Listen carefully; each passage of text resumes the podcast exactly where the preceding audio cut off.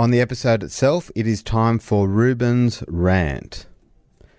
Now, my rant this week is about uh, something that's going on in my work at the moment. I'm actually moving offices. And the most important thing when you're moving offices is not moving desks or chairs or files. There's not that much of that stuff anymore. Most of it's on the computer and cloud based.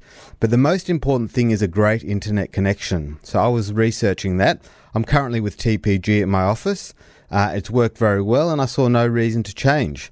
So I called up TPG uh, to order the internet access, uh, pretty much exactly the same as what I've got now, same cost, which was great. But what was interesting is when I was talking to them, they said, well, if you want to go with us, you've got to waive your rights to a customer services guarantee. Now, customer services guarantee must be something that the uh, the telecom ombudsman put on uh, these companies to make sure that they give you phone and internet access, and if they don't, uh, they can potentially be fined or have to give you compensation.